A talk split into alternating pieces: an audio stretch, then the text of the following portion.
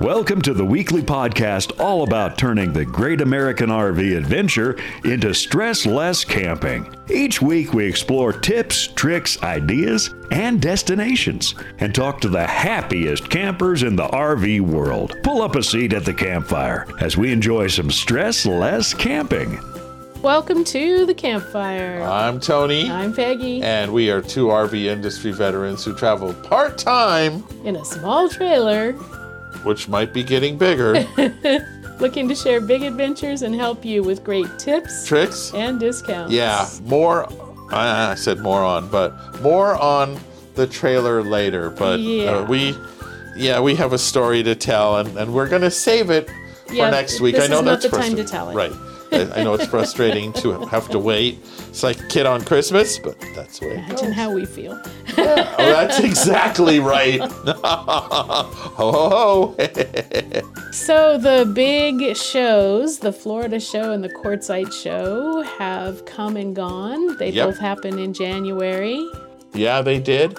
And one of the funny things, we did not go to the Tampa show, as you know. Probably one of few content creators who weren't there. right? well, there were a few in Quartzsite. That's true, You got to hear from all of them. And I thought they were the most awesome ones. Well, only because they were there with us in Quartzsite. right.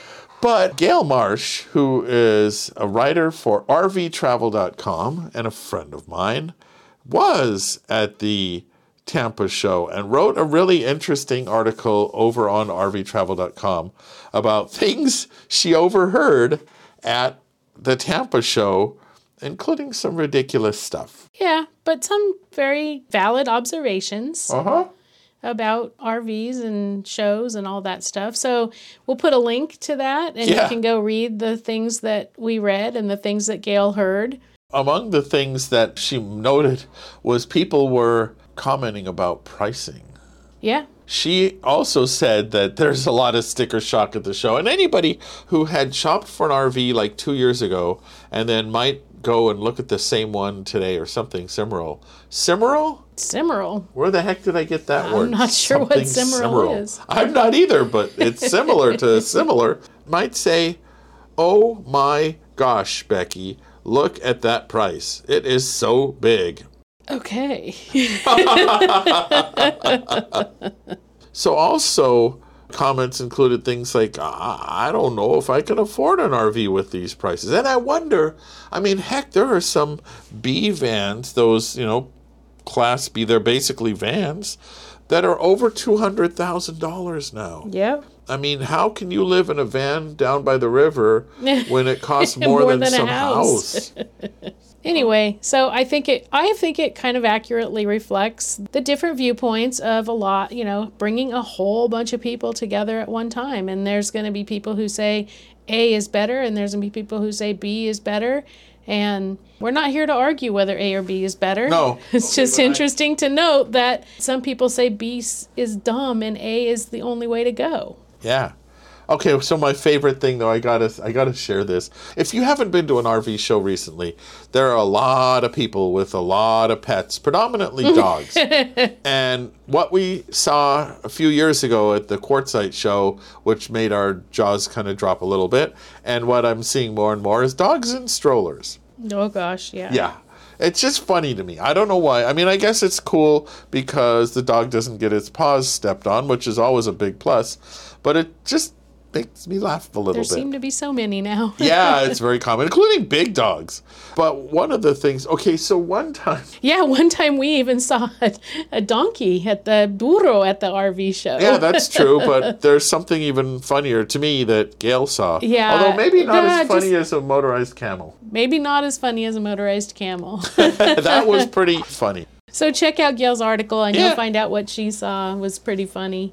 The big show bluster has come and gone for 2022. But there's still a bunch Oh, of there RV will shows. still be a lot of RV shows, and you can check those out on our website. Yes, uh, stresslesscamping.com, we have a complete listing of RV shows across the country. There are some still being canceled, so you know keep checking Yeah, back, keep checking make sure. before you before you get on the road. Actually, check to make sure. Yeah, don't just go and go. Oh! Speaking of RV shows and price increases, RV Trip Wizard, which is one of the, well, it is our favorite RV navigation and planning apps. Yes. We have a deal, as you well know, but that deal is going to be different because their price is going up. Right. So RV Life is the umbrella for RV Trip Wizard and RV Life apps, and they are having a price increase on March 1st. But let us tell you why we like RV Trip Wizard so much and why you should get in there and buy. Yes, uh, before March 1st. Remember that time we followed our GPS and ended up at the top of a cliff overlooking the campground? Yeah, I had to back the trailer down a mountain road. Remember the time we went on that twisty, windy road and hit our awning on a tree? Yeah, I do. But now those kinds of things aren't going to happen anymore thanks to RV Trip Wizard. Right. RV Trip Wizard lets you plan your journeys before you go and then use their app on your phone or tablet to safely navigate that journey. You can set parameters such as how far you want to travel in a day, how many miles you can go between fuel stops, and even read reviews of the campgrounds and places you want to go to. It all takes into account the size of your RV and more. Then you can rest assured that your phone isn't going to lead you into trouble. If you have an RV, you need RV Trip Wizard. Check it out on your discounts and deals page on stresslesscamping.com, where you can also listen to our interview with RV Trip Wizard and learn about the whole RV Life suite. Now, Now that's stressless camping. We had a really pleasant conversation with Subaru, Leave No Trace Ambassador Lauren. So we have that here for you this week, and they really do make a good point. So without any further ado, Here's or Lauren. ado, Today, we're very excited and privileged to be able to be speaking with Lauren from the Leave No Trace organization. And Lauren has kind of a long title, so I'm going to ask her to tell us her title. Lauren, thank you so much for being here. Thank you so much for having me. And uh, yes, my title's a little bit of a mouthful. I am one of two members of a Subaru Leave No Trace traveling team. Okay.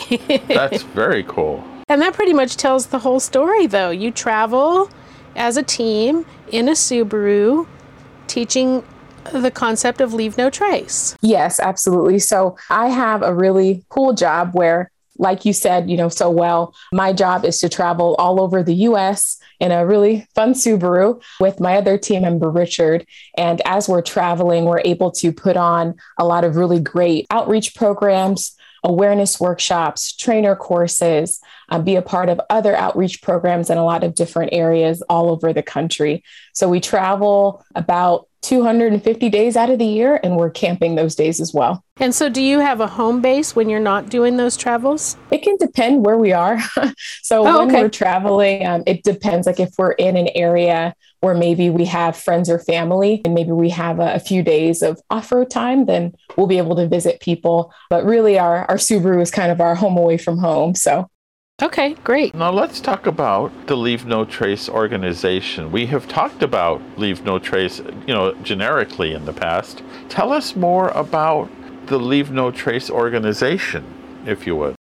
Yeah, absolutely. I'd love to. So, back in the 70s and 80s, there was the Leave No Trace or the No Trace program that was formed for wilderness and backcountry users. And with that came the Leave No Trace land ethic pamphlets that were used to help share different information about how people can, you know, recreate more responsibly when they're outdoors.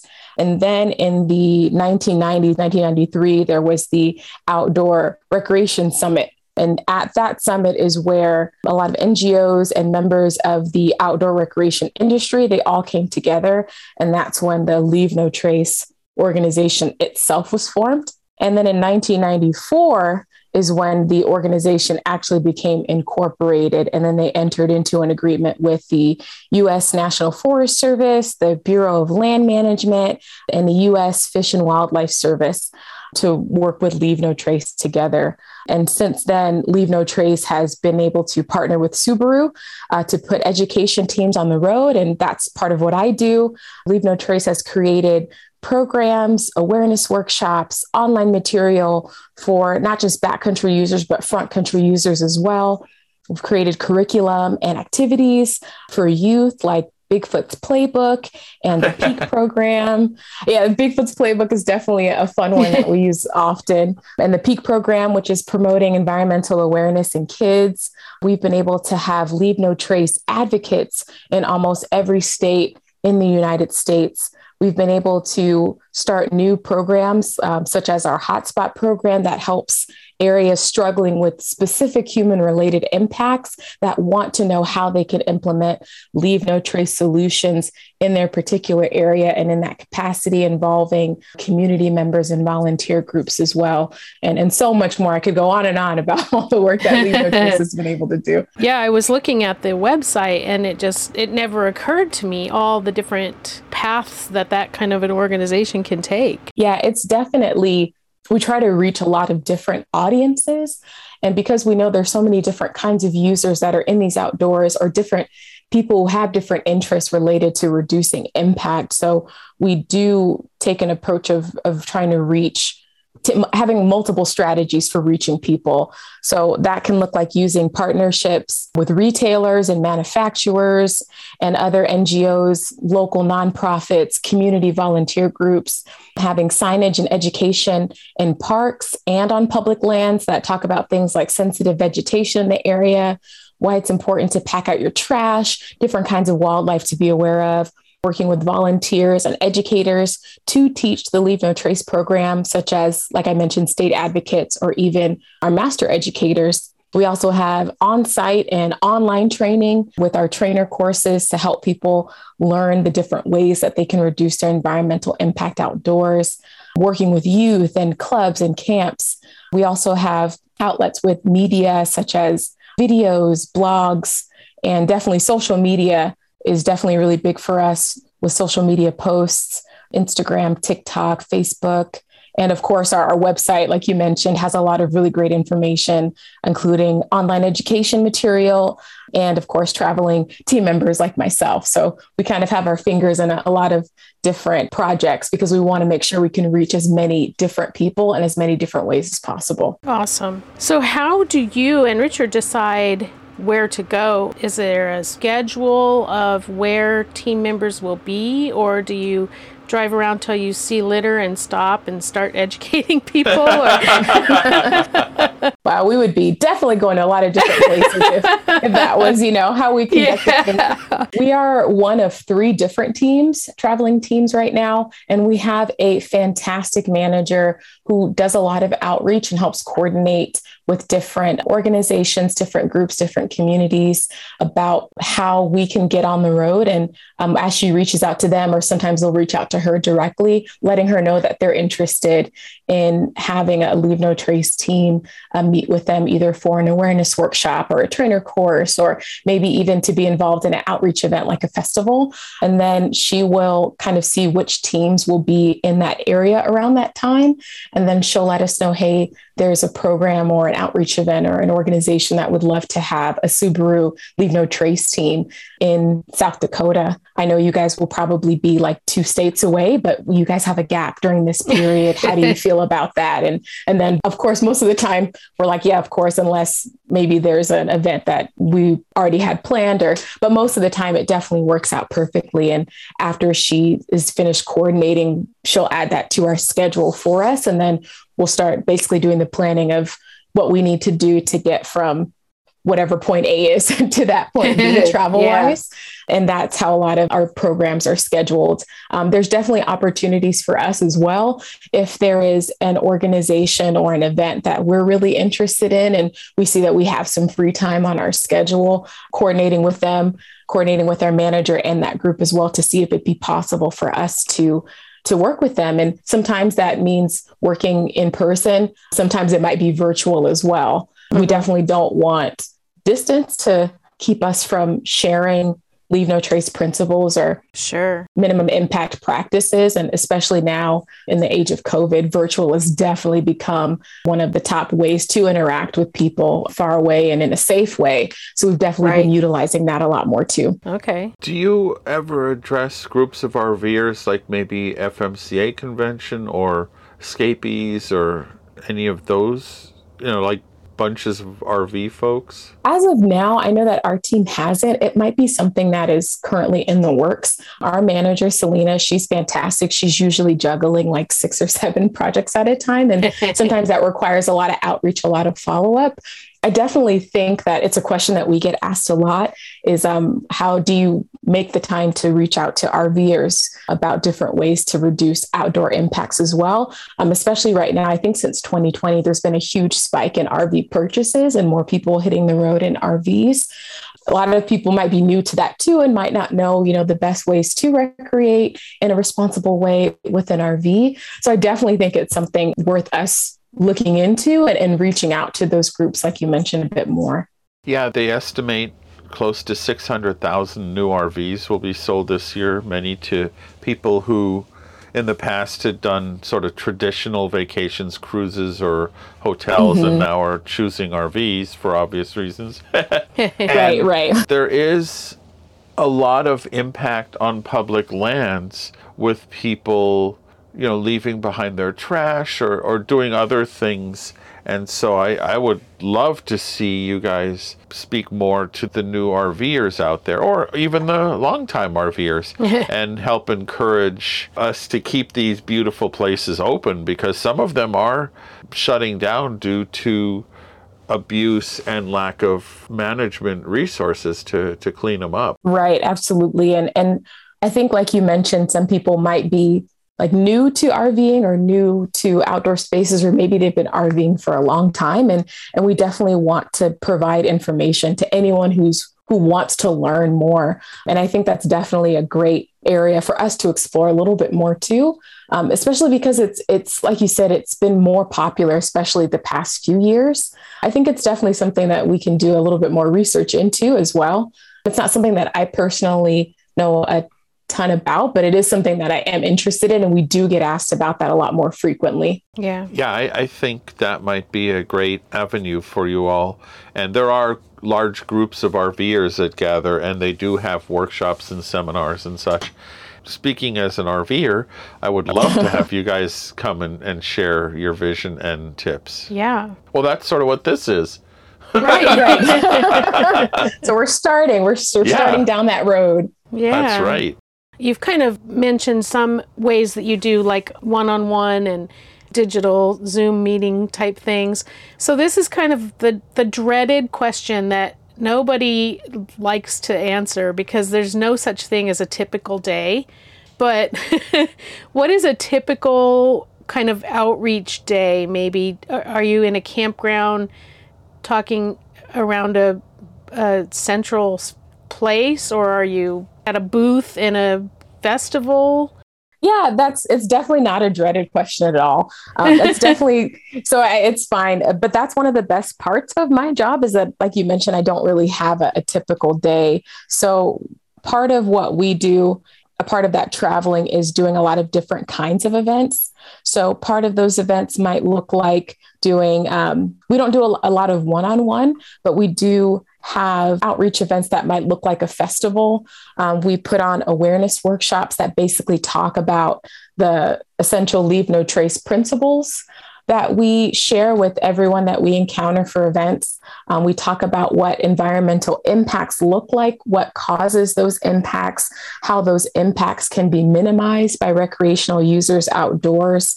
So, because we have so many different events, our days look so different. One day may be designated just for travel to host a program in a different state. Uh, we might be involved in a setting up a booth for a week long climbing festival that we're involved in. We may, may spend a day just setting up camp um, and taking a hike through the area just to see what it has to offer.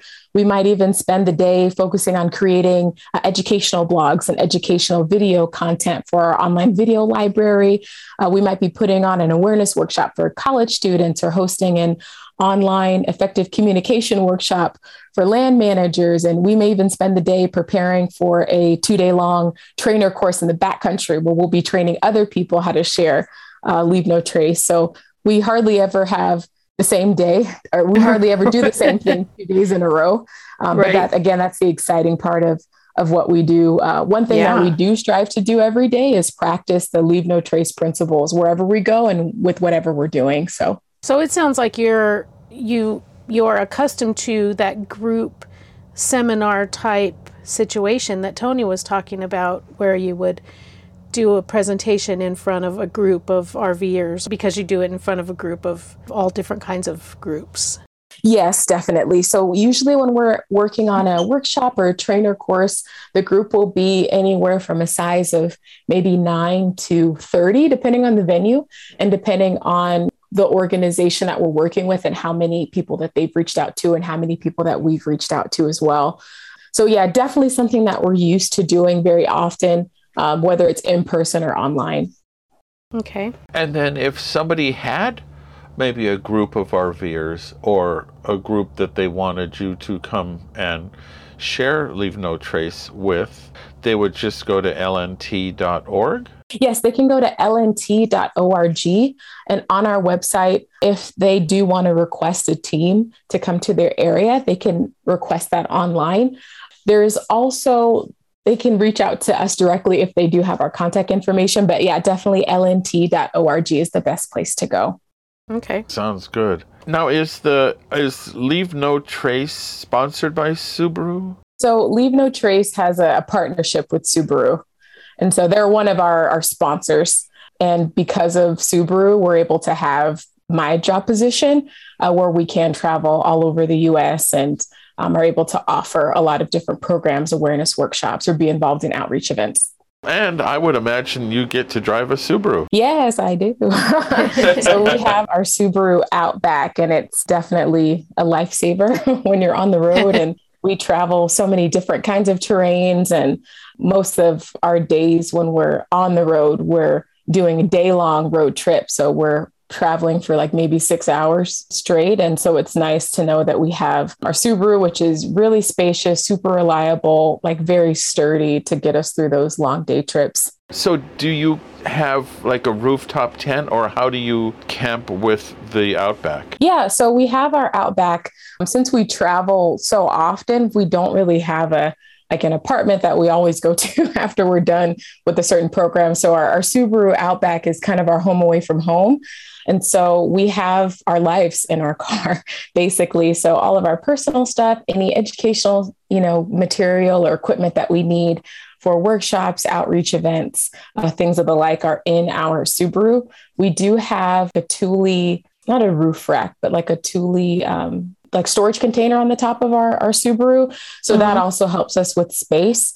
And then um, because our Subaru usually is full of all the materials that we need, we camp a lot. And so all we need to do is make sure that we have our Subaru with everything that we need, and we'll find a, really great campground. And then we'll camp alongside of our Subaru. I think a lot of people wonder if we sleep inside the Subaru, but usually it's full it's, of stuff. yeah, um, we've we've had situations, of course, where it's raining, and then it's like, okay, we're gonna stay in here for a little while. Yeah, but it's usually camping outside of it. But we're our Subaru has everything. Like I said, our lives in there. We even cook out of our the back of our Subaru too. So that's awesome. How cool is that? It's definitely a fun, unique experience, like being able to to travel and and live out of your car. But it's it's really it's really fun. Like every day is is an adventure, and it's definitely a conversation starter when you pull into a campsite and you have this huge Subaru that has like leave no trace, you know, decals all over the car. and then people are walking by as we're, you know, bringing out our whole lives from the back seat or, or from the, you know, from the top of the car. But we're always like grateful to share our adventures with others. So that is so cool. Have you always been a camper? What what inspired you to to be part of the Leave No Trace team? So I actually didn't grow up camping at all. Uh, the first time that I went camping, I was maybe 20 and I was in college and I went with a group of friends of mine and I didn't know what to expect. But the campground was fairly maintained, um, clean facilities, running water, um, not a whole ton of greenery, mostly like concrete areas. And it was like 10 minutes away from a nearby town, but it had beautiful views of this nearby lake. And we had gone there a couple of times after that. And then maybe the fourth or fifth time I ever went camping was maybe when I was 22 or 23. And the same group of friends invited me to go to Big Sur. And I was told we'd be camping by the beach. And so I had all this fun beach stuff. And, and then we started going up into the mountains and got a little scared.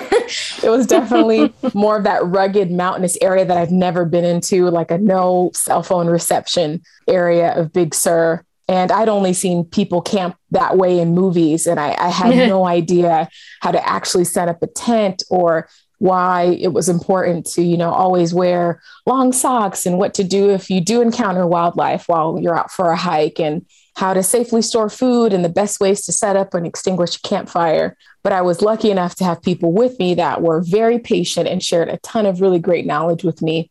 And being up there was just absolutely phenomenal. The wildlife, the larger than life trees all around you, the peaceful creeks, the clear skies, and the stars at night.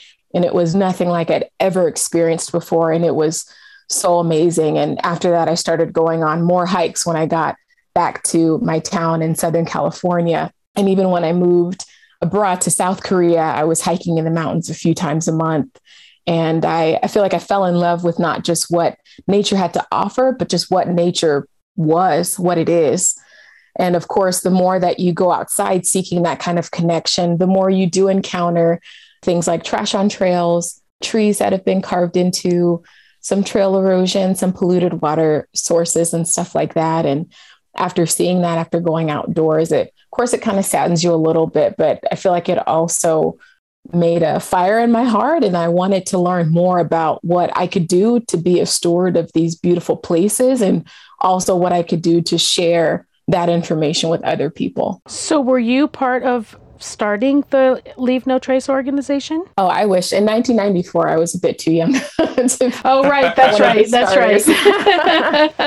right. I wasn't one of the starters. That'd be really cool, though. That'd be a great way to start off any kind of talk about Leave No Trace. In 1994, was when the organization became incorporated. And then in 1999 was when Subaru became a large partner with Leave No Trace. And that's when the education teams were able to start traveling a lot more and bringing a lot more of that education to diverse areas and diverse groups of outdoor users. Right. And how did you get involved? Because it seems like a kind of a dream situation, especially based on what you've told us. Yes. So I had and working in a, an office setting, and Richard was at the time too. And we were both looking for just more meaning in the work that we were doing day to day, something that we felt like was making a difference, not just in our lives, but in the lives of other people and the environment as well. And um, Richard used to be in the Peace Corps and has some Peace Corps connections and different like chat forums and websites that he checks from time to time. And then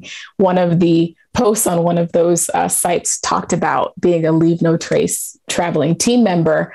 And it was Richard came to me. He's like, "This is the job. This is it. You know, we get, to, we get to go out and we get to see nature and we get to travel and we get to talk with people and we get to share information about how people can reduce their outdoor impact while we're outdoors. And like, it's it's perfect. Like, it's it's yeah. everything that we wanted. And we both had a background in education and they were like they're looking for educators and like we can do that. Like we know how to do that. And i was like let's do it. Let's start the process. Let's get it done tomorrow. Like the sooner we can get this job like the better. And and since we started working with leave no trace we definitely feel that purpose and in our lives and wake up every day knowing that we're doing something that's again not just gives us meaning and purpose but also helps the world around us. And I mean, that's for us, that's that's the dream. So yeah. so it sounds like the right people for the right job, and that's pretty awesome. Yes. Do you have favorite places that you go now that you're a seasoned camper? As of right now, like during a season, we're usually going from one place around to the other, but we don't get a chance to bounce back and forth like during a travel season.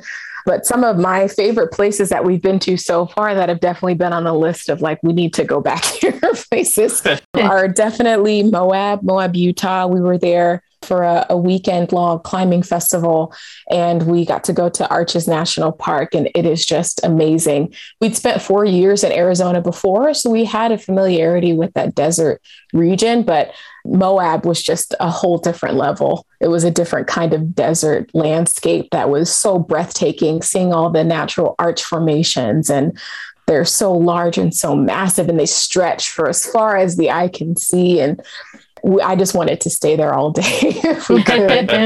and definitely a great spot for climbers too.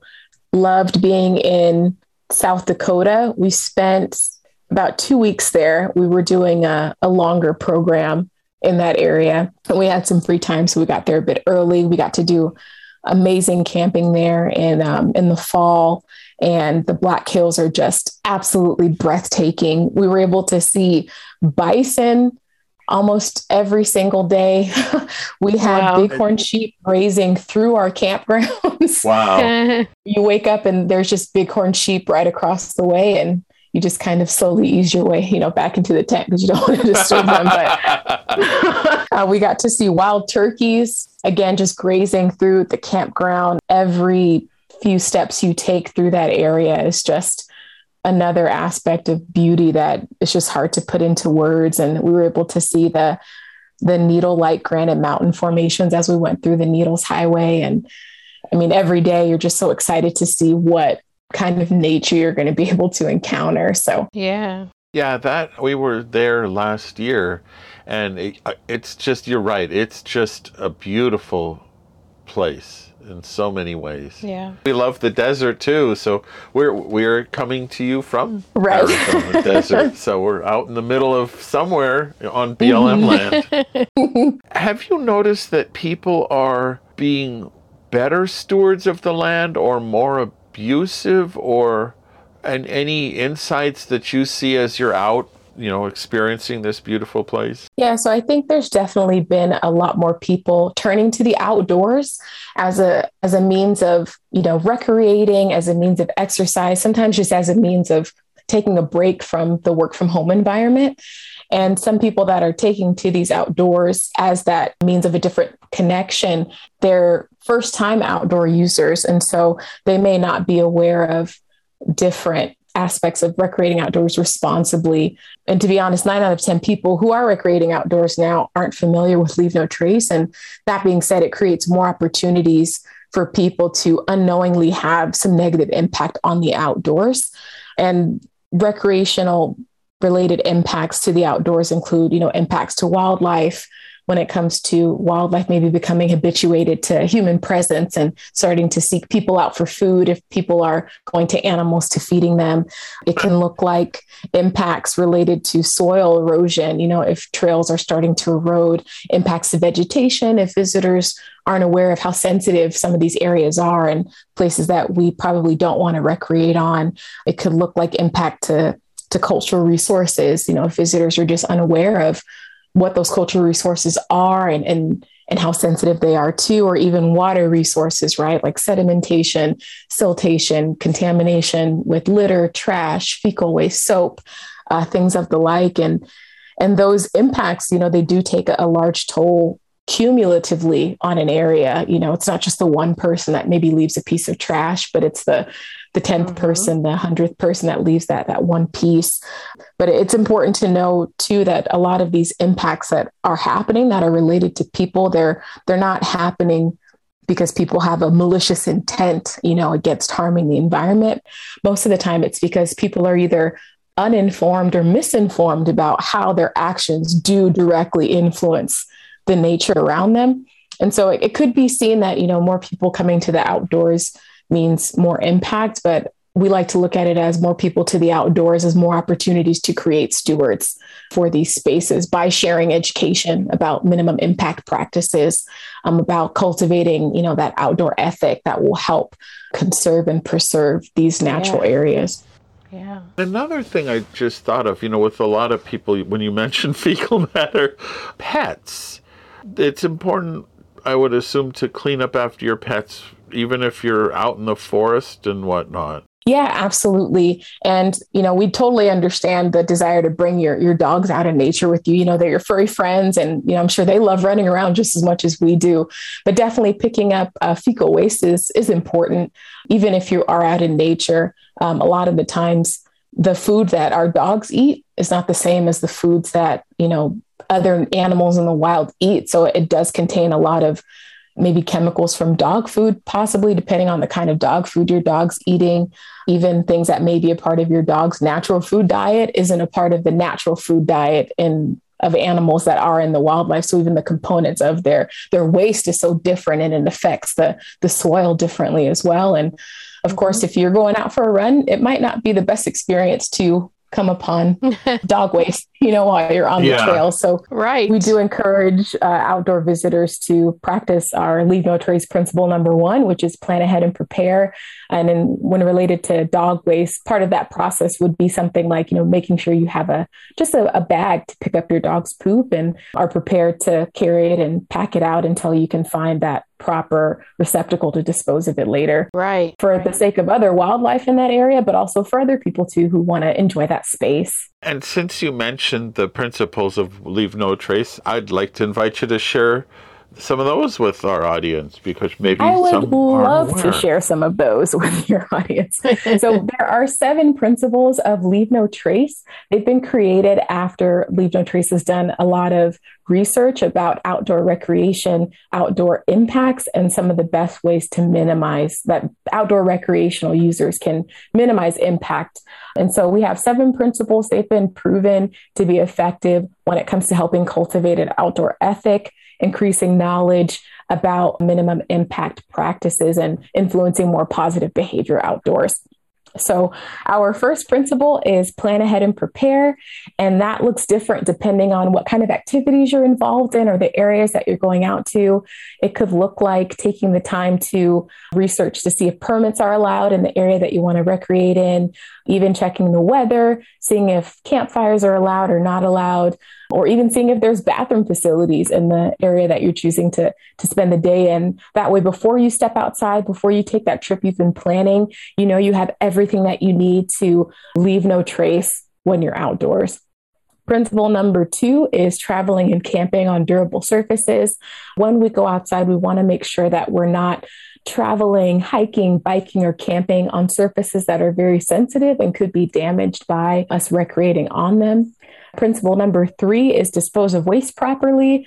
And that includes knowing how to dispose of different kinds of waste like trash and litter, human or animal waste if you're out with your pet, or even disposing of gray water, which is water that you create after washing yourself out the and when you're outdoors or even washing dishes when you're outdoors. And since there's so many different kinds of waste, it's important to be aware of the best ways to dispose of those different kinds of wastes. Principle number four is leave what you find. When we're outdoors, it's such a beautiful place, but we also want to make sure that we're not taking anything essential out of these outdoor spaces, even things that could seem really small and maybe insignificant, like a, a leaf or even a twig can actually be really essential to wildlife outdoors. You know, birds need all of those small twigs to build their nests. And even um, some deer, when they're pregnant, they get a lot of vitamins from maple leaves that are on the ground. And so they need those too. And so we want to make sure we're not taking anything essential out of those areas or even causing damage to those areas by you know, doing some activities like tree carvings, right? And some things that not a lot of people know is that the bark of a tree is really similar to our skin and it keeps out disease and infections and it protects us. And it does the same for trees. And, you know, when that bark is broken, it can let in disease or infection or even keep the cells from transporting nutrients and water to different aspects of the tree. So that's also an aspect of leaving what you find when you're outdoors.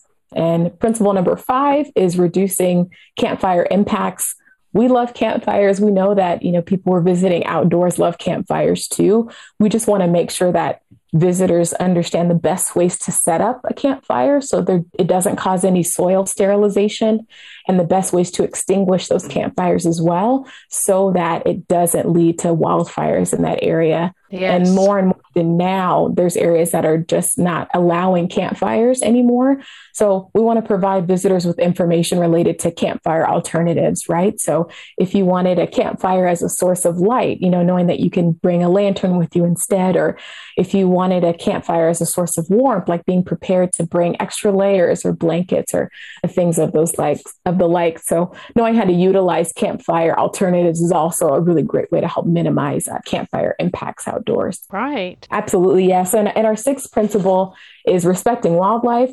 So we know that that's one of the greater pulls to going to these outdoor spaces is wanting to see this wildlife, but we want to make sure that we're also being respectful of the wildlife we encounter because essentially, you know, we're stepping into their homes. And I know that I would hate if someone came over to my house and moved my furniture around and left my refrigerator open and ate my food and you know, left trash all over the place and then said, All right, Lauren, thanks. I'll see you next week. you know, to, to, do it all again. And the same way we wouldn't want someone to treat our home that way. You know, we don't want to treat the home of the wildlife that we encounter that way either. Respecting wildlife also means giving them a, a safe distance, a respectable distance. So they don't feel threatened by us and that we don't impede on any of their natural behaviors like feeling safe to look for food or feeling safe enough to go down to a watering hole. We don't want our presence to keep animals from getting their food and their shelter, even taking care of their offspring as well. Mm-hmm. And uh, principle number seven, our last one, is uh, be considerate to other visitors. We also want to make sure that anyone who's visiting outdoor spaces does feel welcome.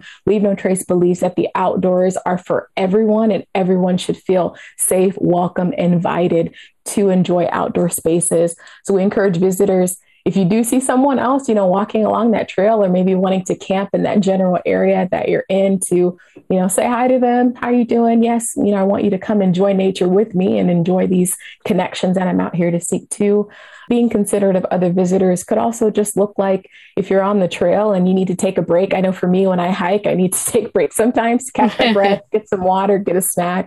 But wanting to be considerate of other visitors while I do that would just look like something small, like moving to the side of the trail so that other people could pass me, making sure that I maybe not playing my music really loud, have my headphones in if I do want to have a music related experience outdoors and not wanting to disturb anyone else's experience outdoors, mm-hmm. just those kinds of things. As we're outdoors, most of the time, places we love to go are at the same place that a lot of other people want to go to. Right.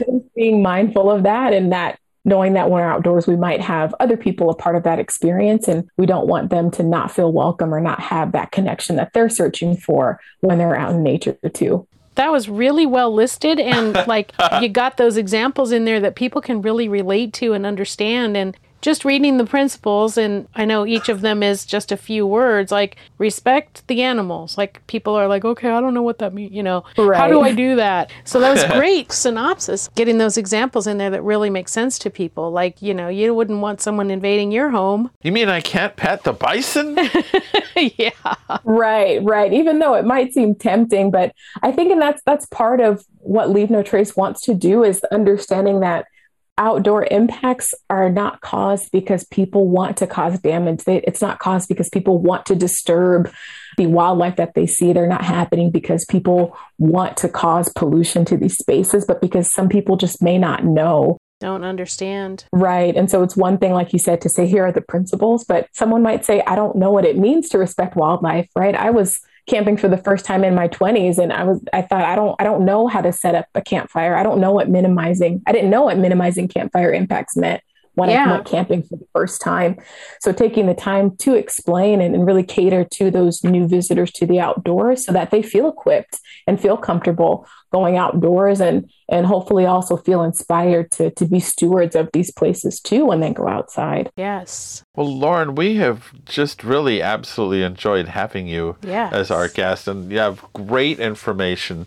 We would like to encourage if you have a gathering of campers to see if perhaps you guys can come and share this really great information. I would absolutely love to do that. I want to try and hook Lauren up with some of the group organizers that I know so that we can actually meet her in person when yeah. we go to one of those events that she's at. yeah, it'd be terrific.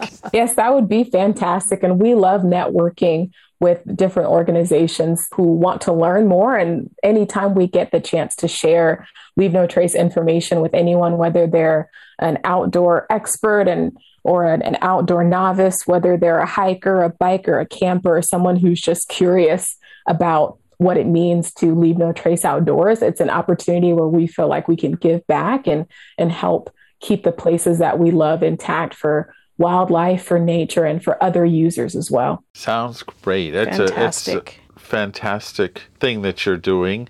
And we agree wholeheartedly and, and really look forward to helping further the mission because we like it when we go outdoors and it looks like the Nature. outdoors rather than a garbage dump. Yeah. right, right. And we definitely like that too. And we want to do what, what we can to provide as much information that, that we can give to others about keeping the, the spaces that we love intact. So thank you so much again for having me. This has been such a wonderful experience for me. It has well. been great for us too. yeah, absolutely, Lauren. Thank you so much. Thank you. We love being part of the largest club of RVers with events, rallies, tours, resources, and more. And you can be too. That's the FMCA, and it's not just for motorhomes anymore. Now, any RVer can join the FMCA and enjoy their fantastic benefits. Yeah, like chapters where people of common interest gather and go on outings and adventures together. It's a great way to meet other RVers who share your interest or location. But there are other great resources too, like a beautiful magazine, forums, videos, tutorials, and so much more.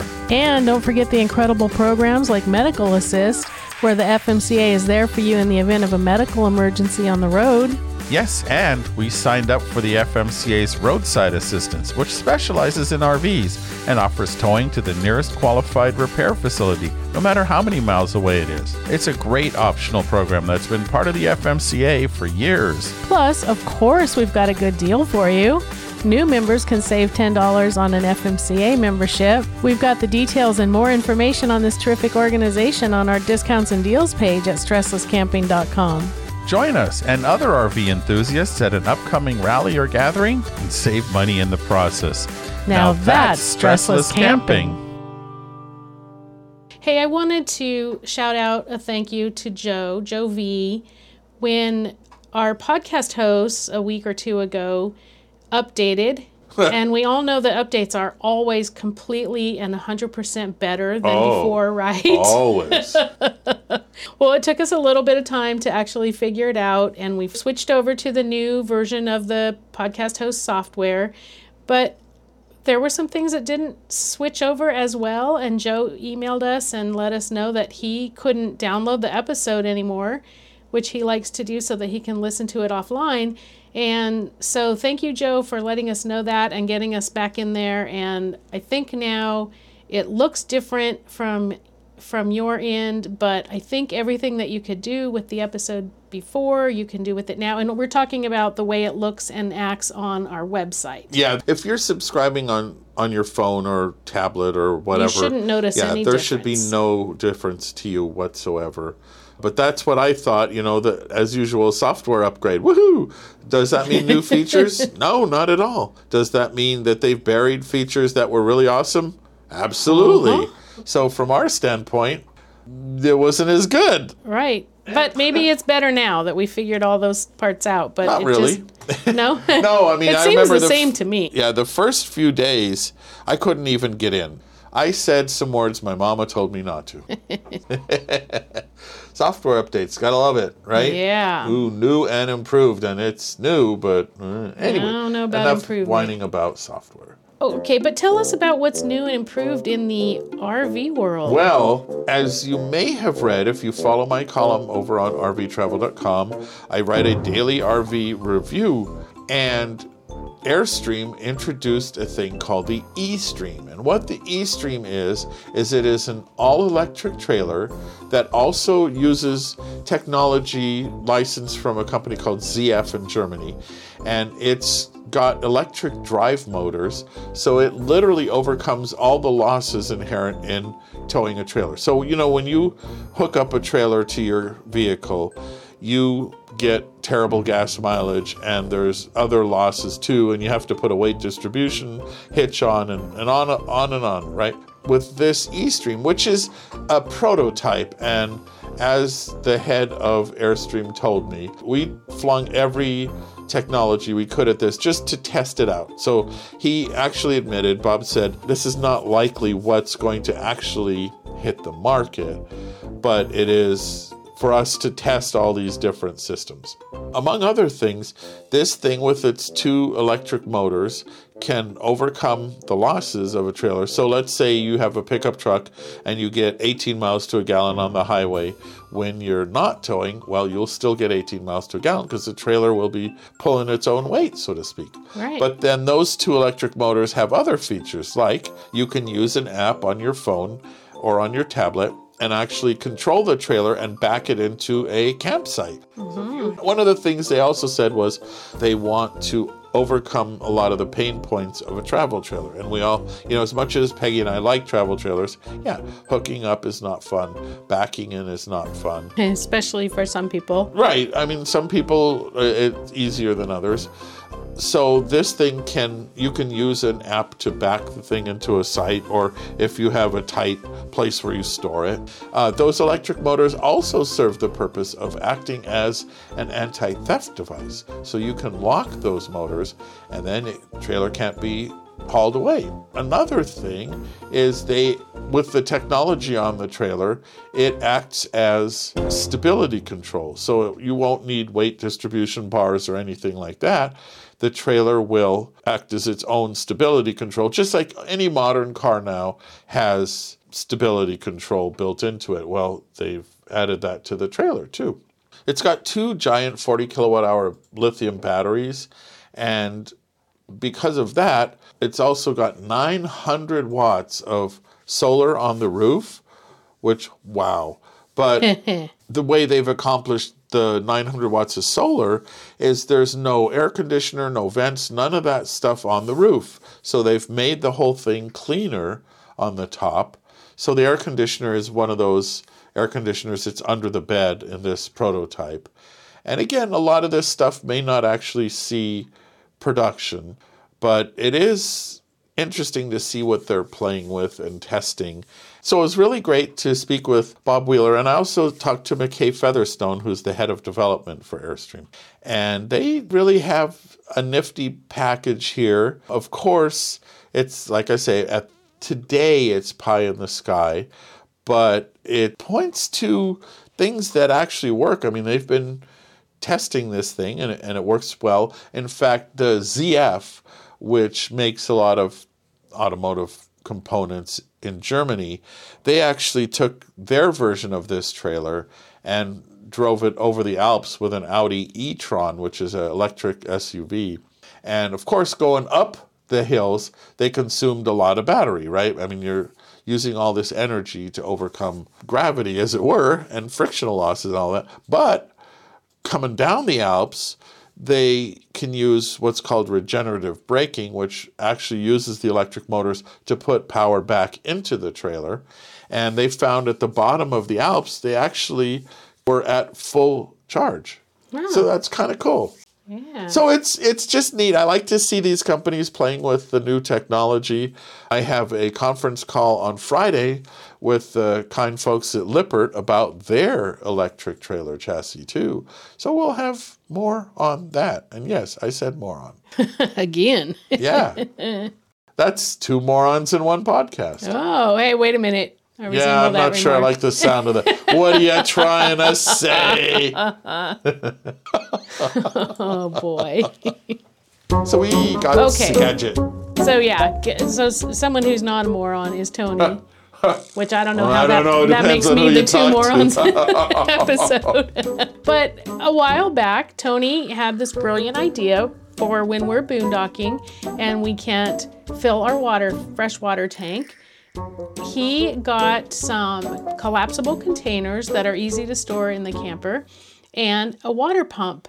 And when we need to, we can fill those containers and then bring them over to the trailer and then pump the water into our fresh tank. Yeah, it's slick because these little, and we'll we have an article about it on Stressless Camping, but they're collapsible plastic bags, and they're what two gallons a piece, I think. Yeah, So they're very portable. right. And so we then just use this. We always have the electric drill because uh, we use it for our stabilizer jacks. Mm-hmm.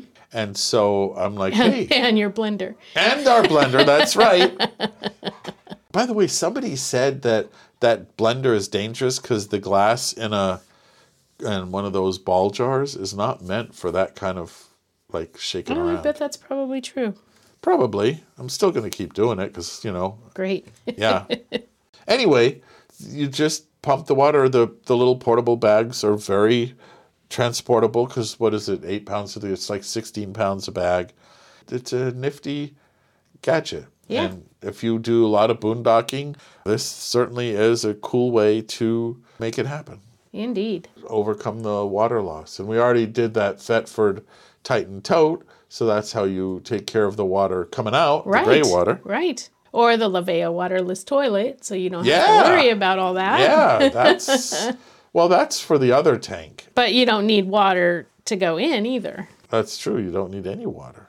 Whew. Oh, boondocking. Yay. Yeah, I know, right? So Okay, awesome. so what I wanted to remind you in terms of, well, we kind of try to remind you about little maintenance things, and this is sort of a maintenance thing, but especially for people who have had their trailers or their RVs sitting for a while now, before you get ready to head out on your first trip, make sure. Of course, you go through your whole checklist, but one of the important things is to make sure that your tires are still in good shape. Yeah, and check the inflation pressure. always check the inflation pressure. If you've been driving for a day or two and you stop before you get on the road in the morning, check them again. You can't check tires too often. No, that's true. we actually had a really good episode of tire safety with Ron Hennigar of Goodyear. So we'll put a link to that episode as Mm-hmm. Right. well. And we wrote a list of tire safety tips. So we'll put that link as well. So last week we wanted to know if you could change one thing about your camp setup. And I'm not going to say RV because some of you are tent campers or car campers or whatever. What would you change in your setup? And we got a lot of answers. It was a fun conversation.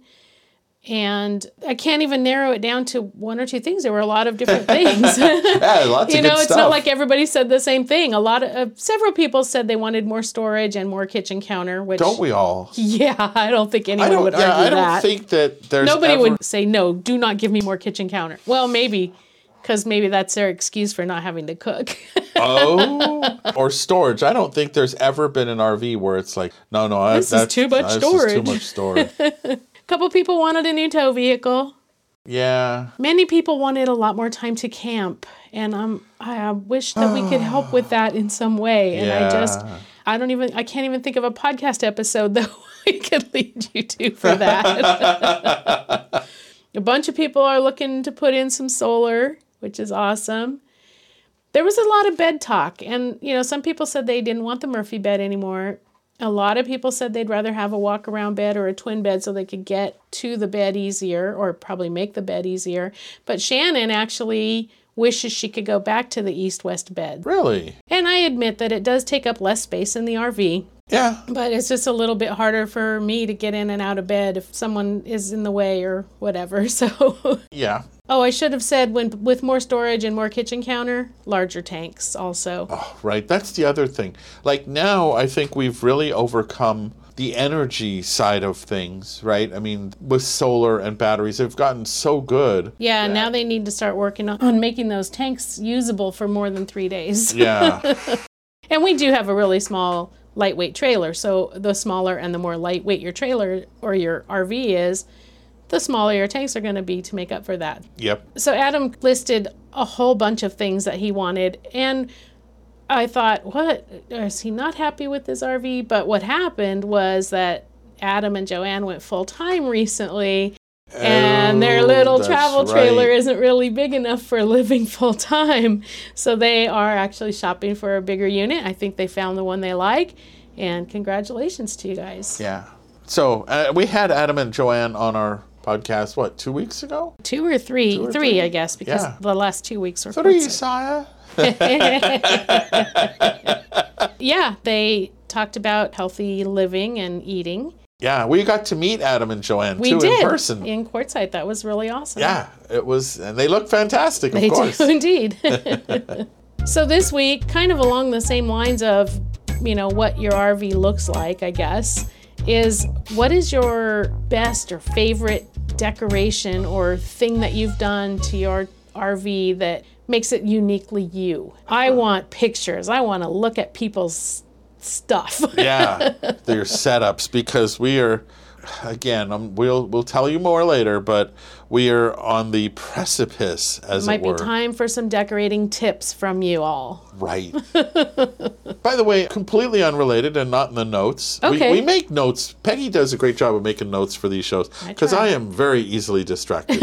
I have got squirrel syndrome or shiny ball syndrome or whatever you want to call it. I Apparently got he has bad. it now I have it now. A few of you have asked what is up with our vintage trailer Oh, because right. we have a 1970 aristocrat also that we are in the process of restoring well we are in the process of restoring it we took the winter cover off it yesterday Yep. and we started knocking it out and we're going to do video of the process of restoring that so Yes. our first challenge might be we found a water leak that we didn't know was there Yep. and we are going to yank the horrible horrible toilet out of that we'll let you know we'll post links when the videos are available but we will start working on that trailer Now, Yeah, like as soon as we're done afternoon. recording.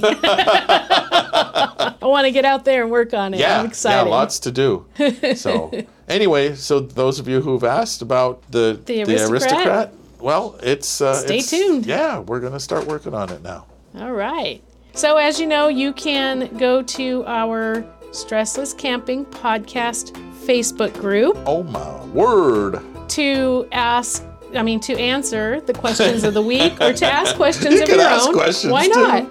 Anybody can ask a question and see what kind of answers come up. But but please, you know, continue to answer those questions and show me your decorations because you're like my own personal Pinterest, I guess. Wow, that's pretty cool.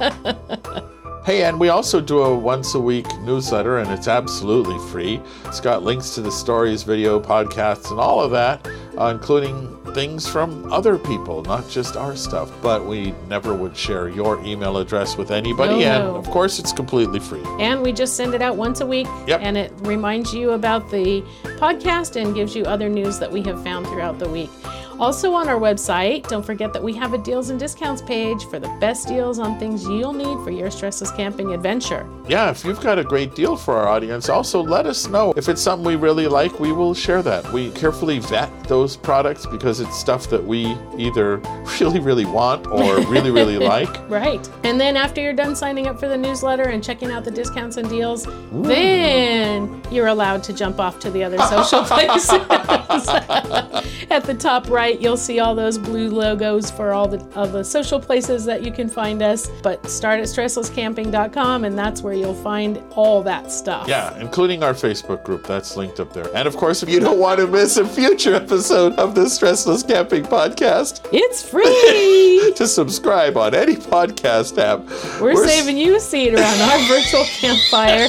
It's a silly place to be. and of course, a review on Apple Podcast or Spotify will help others find this podcast. And more listeners means more great guests that we can get to help you learn about stressless camping. Absolutely. And with that, we really appreciate your being here once again this week. Thank you so much. And most of all, Happy camping! We hope you learned a lot, had some fun, and got some tips for your next stressless camping adventure. We're honored by your reviews on Apple Podcasts, which helps others find us too. Don't forget to subscribe so you won't miss out on the adventure. And we look forward to your joining us next week. Until then, happy camping! and of course, if you don't want to miss a future episode of the Stressless Camp, ooh,